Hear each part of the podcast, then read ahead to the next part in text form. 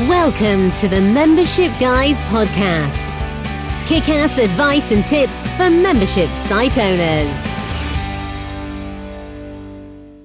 Hey there, welcome to episode 260 of the Membership Guys podcast. I'm your host, Mike Morrison, one half of the Membership Guys, and you are listening to the top podcast for membership site owners, delivering proven practical tips and advice on growing a successful membership business each and every week. This week, we're talking all about the member lifecycle. If you've been following us, you'll often hear us say, Memberships are a marathon and not a sprint. Unlike other products where the sale is the end of the journey, with memberships, it's just the beginning. That journey, the member lifecycle, typically breaks down into five key stages acquisition, onboarding, engagement, retention, and reactivation. So today we're going to be looking at what each of those five stages actually comprises and what they mean for you as a membership website owner. All right, so stage one of our member lifecycle is acquisition. So this is a stage where you're turning cold traffic and leads into members. This stage is all about getting the word out there, building your brand, and getting eyeballs on your content and your business. Lead generation will typically play a large part of this stage. You're going to be capturing the details of your target market, your audience, and nurturing those leads, moving them down your sales funnel towards becoming a member of your site. As most membership sites are largely centered around some form of content, then it stands to reason that content marketing will usually be one of the main focuses of your member acquisition strategy. Your positioning and the way in which you leverage content throughout your sales funnel will determine how successful you are at moving people to a place when they're ready to join your membership.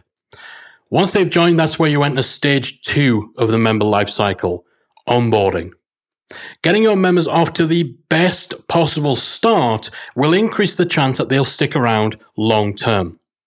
The early stages of the member journey are critical to the long term success of your membership site.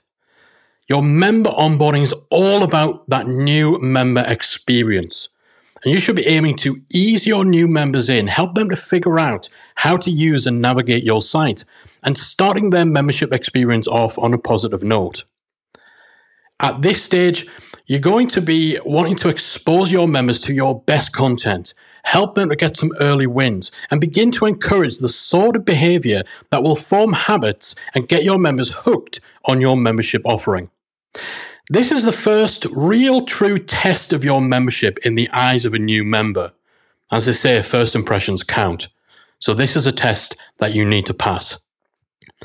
Once someone is fully onboarded, and they're building up those habits that are conducive to them actually sticking around long term. That's where stage three of the member life cycle kicks in. Stage three is engagement.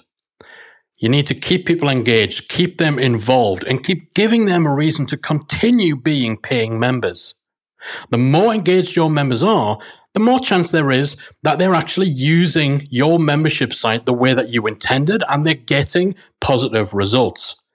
If your members are seeing a return on their investment in your membership and it's clear to them that there's real value in being a member, then of course they're going to be more likely to stick around for months and years to come. So ensuring that your content, your community, and all of the facets of your membership offering are engaging is crucial for prolonging the member lifecycle.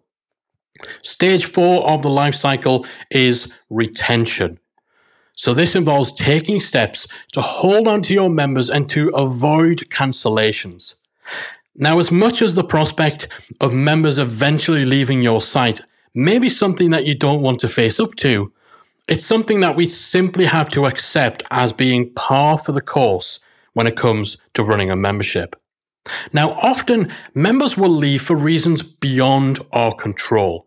And while we might be inclined to take every single cancellation as a personal slight, a sign that we're doing something wrong, more often than not, the people leaving actually would want to stick around, but maybe they're subject to circumstances that are temporary and that make being a member no longer feasible.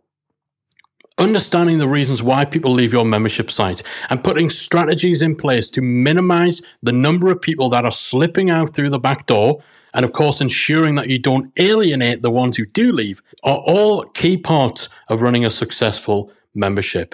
If someone leaves, that's where we enter stage five of the membership lifecycle, the member lifecycle, reactivation.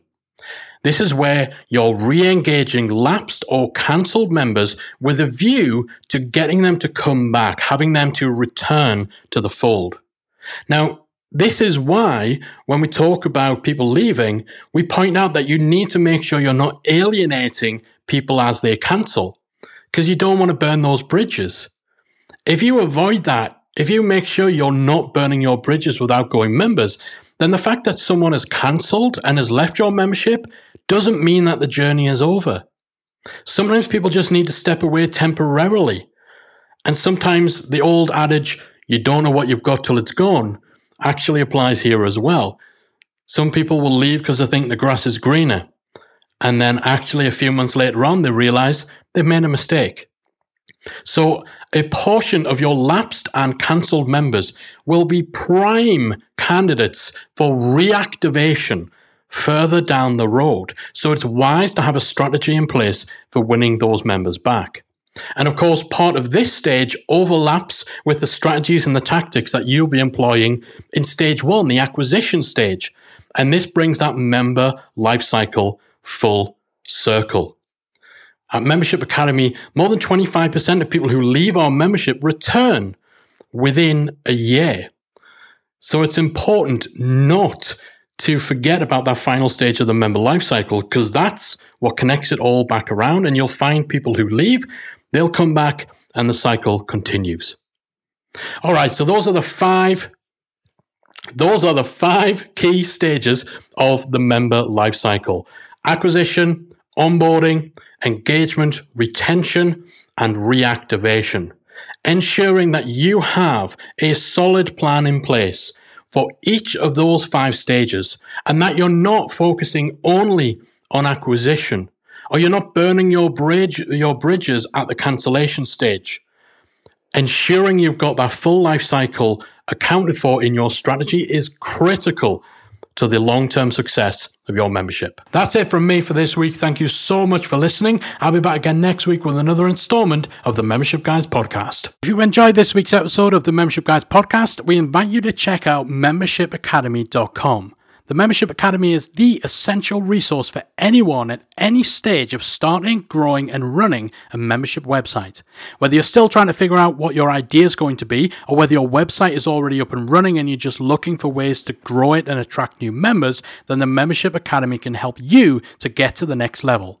With our extensive course library, monthly training, exclusive member only discounts, perks, and tools, and a supportive, active community to help you along the way with feedback, encouragement, and advice, the Membership Academy is the perfect place to be for anyone looking to start, manage, and grow a successful membership website. Check it out at membershipacademy.com.